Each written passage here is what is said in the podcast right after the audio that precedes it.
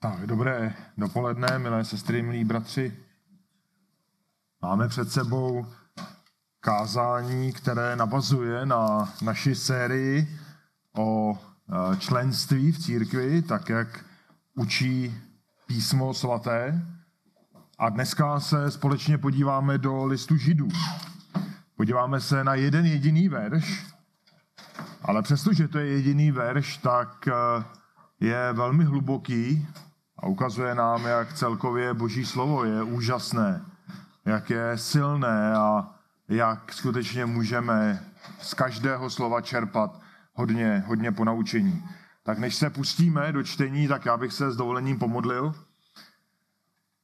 Tak milostivý Bože, děkujeme za tvoji obrovskou milost, že můžeme jako schromáždění studovat tvé slovo. Pane Bože, prosíme, aby tvé slovo pracovalo v našich srdcích, protože my potřebujeme, aby ty si nás učil, abychom stále víc a víc rostli a abychom víc a víc poznávali, jak ty jsi úžasný Bůh a Pán. A, a abychom také poznávali, jak my jsme slabí, nedokonalí, hříšní.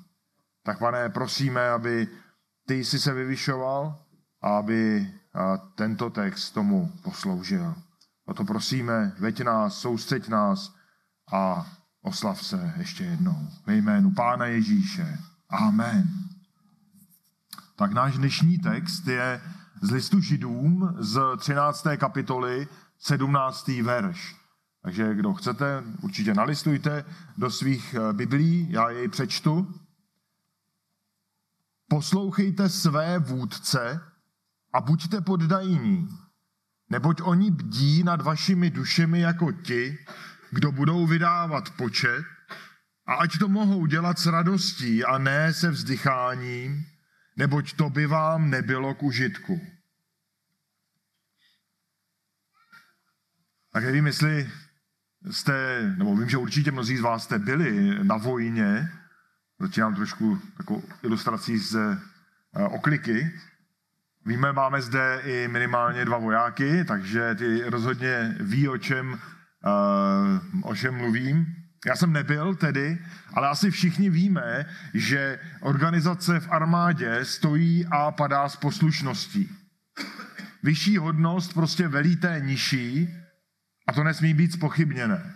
Tak to prostě je. Když voják dostane rozkaz, tak ho musí splnit a neptá se na jeho význam, neptá se na kvality velitele, neptá se, jestli ten rozkaz je správný nebo ne, ale prostě ten rozkaz vykoná. Jo, tak bratři by to potvrdili, nebo mi to pak když tak vysvětlí, jak to skutečně funguje. Jo, ale kdyby to tak nebylo, kdyby se v armádě neposlouchalo na rozkaz, tak by to nikdy nebyla efektivní jednotka, která má posloužit k určitému účelu. Nikdy by nejednala jako armáda, jak si představujeme. Ale ta otázka, bratři a sestry, pro nás je, platí to úplně stejně pro církev? Funguje stejně systém subordinace v církvi? Když třeba já nebo Markus, vaši starší, dáme rozkaz třeba Petrovi, musí ho bezpodmínečně splnit? Nebo Milanovi? Nebo Džíně? Musí bezpos, okamžitě vstát a jít a udělat to. Jo, tak někteří kroutíte hlavou, někteří se na mě díváte s podezřením, co to... Jo, ale všichni, všichni chápeme, že to tak skutečně není. Ale současně neplatí, že by každý si mohl dělat, co chce. To by byl druhý extrém. Tak jak to teda je? Kde teda je ta skutečnost, která nás je vyučována v písmu. A je to právě tenhle ten verš, který nám na ní dává odpověď. Tak ta otázka na začátku tohoto kázání je, jestli bratři a sestry tedy víte, co nás písmo učí o vztahu k vašim vůdcům. V závěru tohohle listu je úžasný, silný list židům, tak nás slovo boží učí tyto tři principy z tohohle verše. Křesťané musí být poslušní ustanoveným vedoucím, to je první princip. Druhý princip, vedoucí musí pečovat o životy těch, které vedou. A třetí princip je, že výsledkem je radost těch, kteří vedou a prospěch těch, kteří jsou vedení. Možná to pro někoho z vás je překvapivé a proto si to potřebujeme ten text rozebrat. Takže název toho dnešního kázání, tak jak máte napsané eh, v těch programech, je Křesťané, poddejte se věrným vůdcům. Tady se podíváme trošičku, aspoň kratičce, na širší kontext listu židům, tak eh, tento list byl napsán neznámým autorem, my nevíme přesně, a byl napsán věřícím křesťanům ze židů. Ten, eh, ten bratr, který jej napsal, jej napsal někdy ještě před pádem Jeruzaléma a ti židé, kteří věřili v Pána Ježíše, tak byli pronásledováni. Byli pronásledováni ostatními židy, kteří se drželi tehdy už de facto mrtvého náboženství předků. Tak my, my to známe už z doby Ježíšovy služby, že ti, kteří se přiznávali k Ježíši, tak byli trestáni tím, že byli vylučováni ze synagogy, což tehdy de facto znamenalo vyloučení ze společnosti. Později za Pavlovy služby se to pronásledování ještě stupňovalo a ten list židům má právě těm pronásledovaným křesťanům dát povzbuzení, aby vydrželi ve víře. Jo. Tím silným argumentem, který ten autor používá, je, že Kristova oběť je daleko, daleko lepší než ten zastaralý obětní systém. Dokonalá je. A v té době, kdy ti křesťané byli jednak pronásledováni, ale současně byli sváděni k tomu, aby se vrátili k tomu mrtvému systému, tak autor v té závěrečné 13. kapitole ukazuje, a to hned dvakrát, jak jsou vedoucí v církvi důležití. Ten první úkaz, který jenom zmíníme, je v sedmém verši. Tam autor dává vedoucí za příklad a ukazuje na jejich víru a na to, že ten příklad je hodný následování. Když si jej přečteme, tak tam píše, vzpomínejte na své vůdce, kteří k vám mluvili boží slovo, pečlivě pozorujte, jaký byl konec jejich života a napodobujte jejich víru. Ti vůdci, o kterých tady autor píše, už s nimi nebyli. Jo, velmi pravděpodobně zemřeli. Možná i v důsledku právě pro následování. Ale to svědectví jejich víry je přežilo. A ten autor poukazuje na to, pamatujte na ně, pamatujte na jejich víru, na jejich věrnost a ten příklad následujte. A tím druhým místem, kde autor hovoří o vůdcích, je právě ten náš dnešní verš. Tak pojďme si jej rozebrat, pojďme nejprve k prvnímu bodu, budou celkem tři body tohoto kázání. A ten první bod nám říká, křesťané, poslouchejte své vůdce.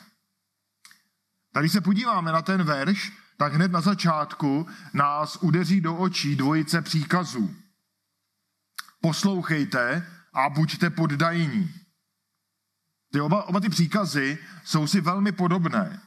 Jo, a oba znamenají, že se máme podřídit a že máme být poslušní těm, které Bůh ustanovil ve své církvi. Do vedení.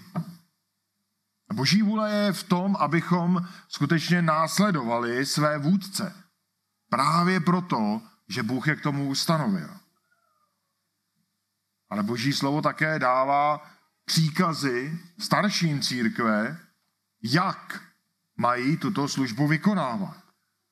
Například v prvním listu Petrově v páté kapitole, tak čteme v prvním až čtvrtém verši, starší mezi vámi vybízím, já spolu starší a svědek Kristových utrpení a také účastník budoucí slávy, která bude zjevena. Paste boží stádo, které je u vás. Dohlížejte na ně, ne z donucení, ale dobrovolně, podle Boha. Ne z nízké zišnosti, ale ochotně. Ne jako páni nad svým podílem, ale jako ti, kteří se svému stádu stávají vzorem. A když se ukáže nejvyšší pastýř, dostanete nevadnoucí věnec slávy. Jo, starší mají sytit, mají chránit, mají vést, mají pečovat o boží lid, protože to je úkol jim svěřený tím největším pastýřem, samotným pánem Ježíšem Kristem. Ale k tomu je potřeba, milí, milé brat, milí, pardon, milí bratři, milé sestry, k tomu je potřeba ale také poslušnosti z té druhé strany. Ze strany těch, kteří jsou vedeni, je pak nezbytná poslušnost a následování. Představte si, jaká hloupá ilustrace, ale když řídíte auto, tak co používáte k řízení auta? K tomu, abyste navedli směr toho auta. Volant, přesně tak. A teď si představte, že kroutíte volantem a ta řízená náprava, tak ty kola si dělají, co chtějí. Jak to dopadne? Katastrofou. Jo, to si dovedeme všichni, všichni představit. Ve sboru je to úplně stejné. Jo, pokud si lid toho sboru dělá každý, co chce, navzdory vedení starších, tak to dopadne stejně jako ta jízda neříditelným autem. Bude to katastrofa. Ale pozastavme se ještě na chvíli u vysvětlení, o jakých vůdcích tady vlastně autor píše. Jo, komu nám tady přikazuje, podmiňuje tu poslušnost a následování. Tak první si povšimněte přivlastňovacího zájmena své, které v tom textu je hned druhé slovo v pořadí. Jo, co nám tím autor chce říct? No, nic než to, že to, jsou, že to jsou naši vůdci, které máme poslouchat. Že to jsou ti, které Bůh ustanovil v našem sboru. A jsou to tedy naši starší. A jsou to ti, aby oni nás vedli. Jsou prostě naši. Nejsou dokonalí, ale prostě jiné nemáme. A proto je třeba si vážit svých vůdců. Druhá zajímavá věc je, že autor nespecifikuje přesně, o jaké vůdce se vlastně jedná. Jo? Autor totiž v tom textu nepoužívá žádného z těch řeckých slov, které v jiných místech písma se se staršími spojují. On prostě píše o těch, kteří vedou. To znamená, že my význam toho verše můžeme chápat obecně. A vlastně vůbec není špatné ten sedmnáctý verš vztáhnout na jakékoliv vedení křesťanů. Vedení v rodině, vedení v nějaké službě, vedení biblického studia. Každé je vlastně, jsou aplikací odvoditelné z tohoto textu. Znamená to tedy, že kdykoliv jeden křesťan vede jiného křesťana, tak ten jeden je odpovědný dobře vést a ten druhý je odpovědný poslouchat. My teda pro naše účely zůstaneme v té aplikaci vedení sboru, aby se nám to příliš nerozjelo do stran. A to je ten cíl, o kterém chceme mluvit. Je také dobré si ještě všimnout jedné drobné věci, že autor totiž v tom textu nepoužívá jednotné, ale používá množné číslo. To znamená, že vůdce ve sboru nebo v té dané službě by měl být ve více než jednom počtu. Neměl by být jeden. Jo, jeden vůdce to není zdravý stav.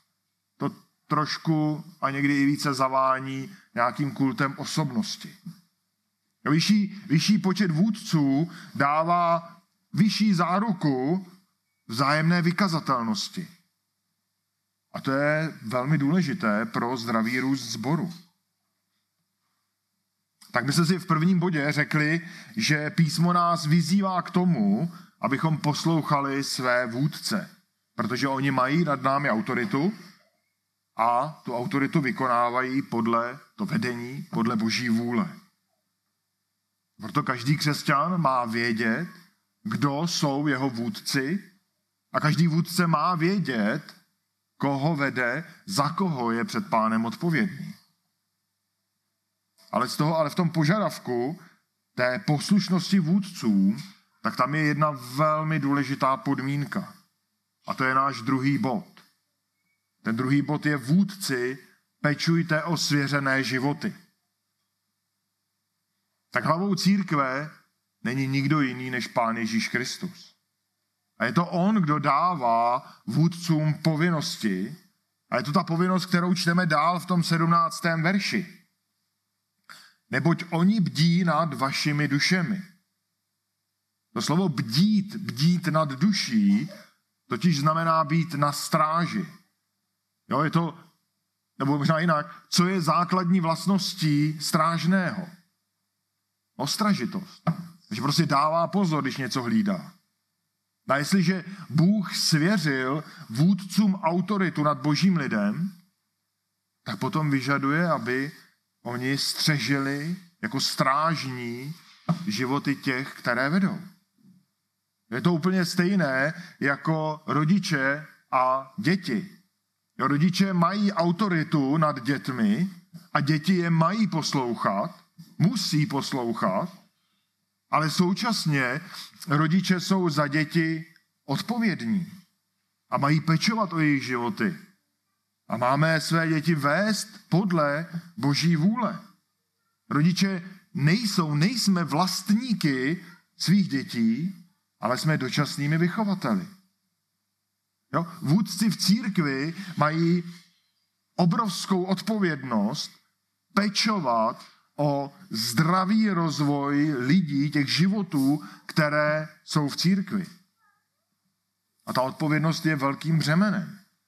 Může nám připomínat poslání proroka Ezechiele, určitě to znáte, ve třetí kapitole v, mezi 17. a 21. veršem, a pardon, ten úsek je delší, ale já přečtu jenom tyto, tyto verše, tak Ezechiel píše, lidský synu, ustanovil jsem tě strážným domu izraelského. Vyslechneš slovo z mých úst a předáš jim ode mne výstrahu. Když řeknu o ničemovi, jistě zemřeš, a ty bys mu nepředal výstrahu a nepromluvil, abys ničemu varoval před jeho ničemnou cestou, abys mu daroval život, onen ničema zemře kvůli své zvrácenosti, jeho krev však vyhledám ze tvé ruky. Ale pokud bys ty ničemu varoval a ten ničema se neodvrátil od své ničemnosti a od své cesty, on pro svou zvrácenost zemře, zatímco ty jsi vysvobodil svou duši. No jinými slovy, ta Ezechielova odpovědnost byla tomu izraelskému lidu říct přesně to, co jim Bůh chtěl říct. Jaký byl boží výrok. A bez ohledu na to, jestli se to tomu lidu líbilo nebo ne. Měl prostě věci říct a pojmenovat popravdě. A úplně stejnou odpovědnost mají vůdci křesťanů. Potřebují a mají pojmenovat to, co vidí v životech těch, které vedou a mají to pojmenovat přesně podle božího slova, v souladu s boží vůlí. Prakticky to, bratři a sestry, znamená, že vůdce stáda musí být lidu na blízku. Potřebuje znát jejich životy. Potřebuje mít zájem o jejich životy. Proto jeho snahou je vést ty jednotlivé ovce podle těch konkrétních potřeb, podle toho, s čím ten dotyčný člověk zápasí, co je výzvou v jeho životě. Každý zápasíme s jinými výzvami, každý zažíváme jiné problémy. Jsou pro nás pokušením jiné hříchy. Ale každý také sebou vlečeme tahle ta svá břemena a jako vedoucí v církvi potřebujeme to znát, potřebujeme být obeznámeni s vašimi životy, protože jinak vedoucí není schopen bdít nad životem, který mu byl svěřen, když o něm nic neví. Ale o co více, ta podmínka pokračuje. Každý vůdce sám musí být dobrým příkladem. Příkladem hodným následování. V prvním listu Petrově v té páté kapitole, tam už jsme četli ten verš, ale přečtu ještě jednou třetí, ne jako páni nad svým podílem, ale jako ti, kteří se svému stádu stávají vzorem. Jo? Ne jako páni, ale jako vzor. Tak milí svatí, biblická doktrína je v tomhle naprosto zřejmá. A my můžeme to, co písmo učí, pochopit studiem z písma. A máme, máme studovat, o tom není pochyb. Ale pokud chceme žít to, co písmo nás učí, potřebujeme dobré vzory. Vliv dobrých vzorů prostě nejde podcenit. Můžete nastudovat prakticky cokoliv. Jo, můžete nastudovat veškerou teorii letů do vesmíru. Můžete nastudovat konstrukci e, raket. Ale dokud vás nepovede někdo, kdo v tom vesmíru byl nebo tu raketu postavil, tak je to jenom pustá teorie, co jste si sice narvali do hlavy, ale prakticky je to k ničemu. A takhle ale křesťanský život nemá vypadat. Ale bylo by to tak, kdybychom neměli v církvi dobré vzory. Protože jinak by křesťan jen zůstal křesťanským teoretikem. Ale zbožný život je velmi praktická disciplína. My potřebujeme znát to, co nás Bible učí, bez diskuze, ale potřebujeme vidět i dobrou aplikaci v životech lidí kolem nás. A to je úkol vůdců, aby tím příkladem byli. A to je také velmi odpovědným úkolem. Jo, vůdce, který by dával byť dobře míněné teoretické rady, které by nebyly vidět v jeho životě, to je špatný vůdce. I kdyby říkal sebe chytřejší věci. Tak jako křesťané jsme povinni poslouchat své vůdce, tak vůdci jsou povinni pečovat o životy těch, kteří jim byli Pánem Bohem svěřeni. A s tou povinností vůdců se právě pojí odpovědnost. A tu nám ukazuje další část toho 17. verše, jako ti, kdo budou vydávat počet. Já už z toho prvního listu Petrova bylo jasné, že vůdce v křesťanském sboru není vlastník, ale je to pastýř. Není ani vlastníkem, není ani spoluvlastníkem nebo podílníkem, akcionářem, nic takového. Je to vlastně ovce, která byla ustanovená jako pastýř, tím nejvyšším pastýřem. Ve skutcích 20. kapitole čteme ve 28. verši dávejte pozor na sebe a na celé stádo. No to říká Pavel těm, kteří vedli uh, církev v Efezu. Ještě jednou, dávejte pozor na sebe a na celé stádo, v němž vás Duch Svatý ustanovil za strážce, abyste pásli boží církev, kterou si získal vlastní krví. Tady je to úplně jasné, kdo je kdo. Duch svatý ustanovil jedny za strážce nad ostatními lidmi, nad ostatními ovcemi v té církvi. Ti vůdci v té církvi jsou stejné ovce, podléhají stejné autoritě skutečného vlastníka celé církve, kterou je Pán Ježíš Kristus. On je tím nejvyšším pastýřem, tím skutečným majitelem. A proto každý a vůdci bez výjimky mají svou službou ctít tohoto pána. Protože nakonec každý budeme jednou skládat před pánem své účty. Veškeré účty.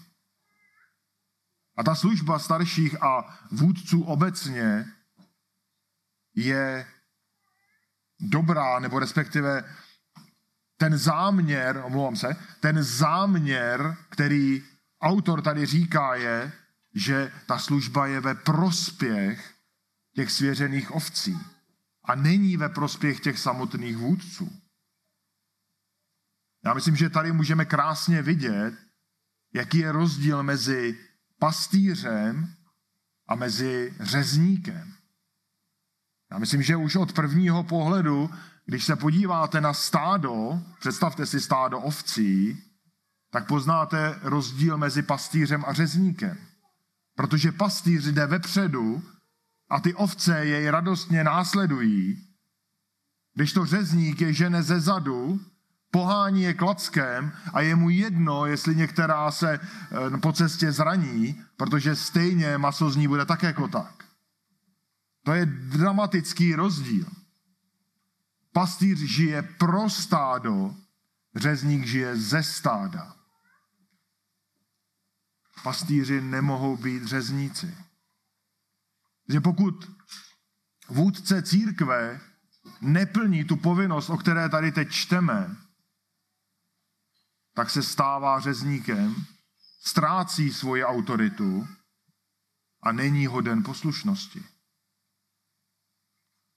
A je úplně jedno, jestli se jedná o tyranského vůdce, který, který zotročuje eh, ty ovečky, které má vést a, a zakládá nějakou sektu, a nebo jestli se jedná o zbabělce, který se bojí lidem říct a popsat, co přesně vidí v jejich životě podle božího slova. Je to úplně jedno, v obou případech ovce takového pastýře nemají poslouchat, protože vedení takového člověka je nebezpečné. Tak vidíme, bratři a sestry, že ty povinnosti jsou na obou stranách. Nikdo není vyloučen povinnosti a i odpovědnosti. Vůdci mají pečovat o svěřený lid a pokud tak činí, jejich autorita je oprávněná a lid potom takové vůdce musí poslouchat a nemá výmluvy. A pak je ale i na místě říct, že lid takové vůdce bude rád poslouchat s nadšením, když ví, že oni touží to nejlepší pro ten lid. Protože pak je to ku prospěchu všem. Tak máme tady třetí bod tohoto kázání, a totiž to, že poslušnost přináší zisk. Tak pokud zbor respektuje své vůdce, pak je služba těch vůdců radostná. Ale opak, opak přináší vzdychání, trápení. Jo, vzpurné ovce, které, které neposlouchají své vůdce, tak stěžují jejich službu, přidělávají starosti a pak se celá ta služba stane tíživou. Tak služba těch, kteří, kteří vedou, a zase můžeme si klidně představit celé spektrum vedení mezi křesťany, tak taková služba potom není, obecně ta služba není lehká a když se k tomu ještě připojí neposlušné ovce, tak je o to ještě těžším břemenem. A potom ti vůdci pod takovým břemenem vzdychají a, a sténají. Ale musíme ale dodat, že potom takovýhle stav není nikomu k užitku. A není ani k užitku té vzpůrné ovci. Protože pokud se nehodlá podřídit oprávněnému vedení, oprávněné autoritě, tak potom závěr tohoto verše, který studujeme, pro ně musí být velkým varováním. No tak nejenom tedy vůdci jsou odpovědní Bohu za každý jednotlivý život jemu svěřeného, ale stejně tak je Bohu odpovědný každý křesťan. Známe například z Římanům ze 14. kapitoly z 12. verše, každý z nás tedy sám za sebe vydá počet Bohu. Každý jsme před Bohem odpovědní. Nebo v druhém listu korinským 5.10, tak čteme, neboť my všichni se musíme zjevit před soudnou stolicí Kristovou, aby každý přijal odplatu za to, co vykonal v těle, ať už to bylo dobré nebo zlé. No tak každý z nás, bratři a sestry, budeme jednou vydávat počet za svůj život před svatým Bohem. Za každičkou věc. A jednou z nich je, že Bůh se bude ptát, jak jsme následovali své vůdce. Můžeme si představit třeba křesťana, který je kázněn staršími z hříchu. A pokud takový eh, křesťan neuposlechne napomínání a zůstane v hříchu, tak u koho se budou hromadit ty důsledky? No u něj samotném, v jeho životě. Jaký tedy získá z té neposlušnosti užitek? No, žádný. Žádný. A proto, milí svatí, je to apel na vás, abyste vy vyžadovali od nás, vašich vůdců, to nejlepší vedení, tu nejlepší péči, ale abyste se jí také podřizovali. Protože to bude požehnáním jak pro nás, tak pro vás. A bude to potom skutečně služba plná radosti. Pojďme se ještě podívat na nějakých pár aplikací. Tak ten sedmnáctý verš, který teď jsme studovali, tak nám jasně ukazuje, že vedení v křesťanském sboru, v křesťanské místní církvi nemá nic společného s velením v armádě. Zatímco ta autorita v armádě je prostě daná tou hodností, tak autorita starších v místní církvi je ustanovená samotným pánem Ježíšem Kristem. Protože jemu veškerá církev patří. A stejně i v armádě, a když tak mě bratři opraví, počítám, že dobro podřízených vojáků je sekundární, možná terciální záležitost pro toho velitele, tak u starších církve je to primární věc. Ta nejpodstatnější věc. Pro starší církve na prvním místě musí být touha, aby to svěřené stádo vzkvétalo, aby pod jejich vedením prospívalo. Přesně tak, jak pán Ježíš vyžaduje. A k tomu právě patří, jak jsme si řekli, že samotní vůdci v té církvi jsou dobrými vzory. Jsou dobrým příkladem a sami demonstrují to, co učí, o čem hovoří, v jakém smyslu třeba napomínají. Sami v tom musí být dobrými příklady. Ale možná je zde přece jenom jeden společný motiv mezi tou armádou, kterou jsem teda použil jako ilustraci, a církví. Protože ve válce velitel té armády je tím, kolem kterého se ta armáda musí semknout. Úplně stejné to je církvi. Církev se musí semknout kolem svých starších a musí to být těsné společenství, vzájemné, vzájemně těsné společenství. A bratři a sestry, my jsme ve válce.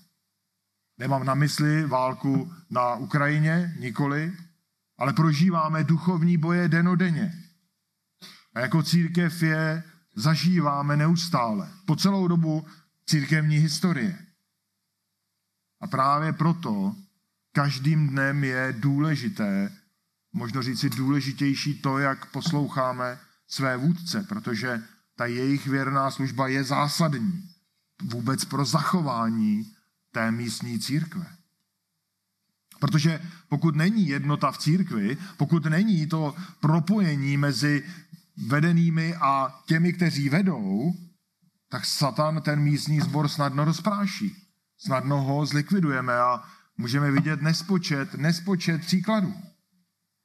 Proto, bratři a sestry, pro každého z nás z toho plyne obrovská odpovědnost.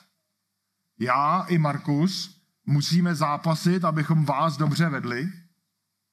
A opakuji, nejsme dokonalí, nejsme.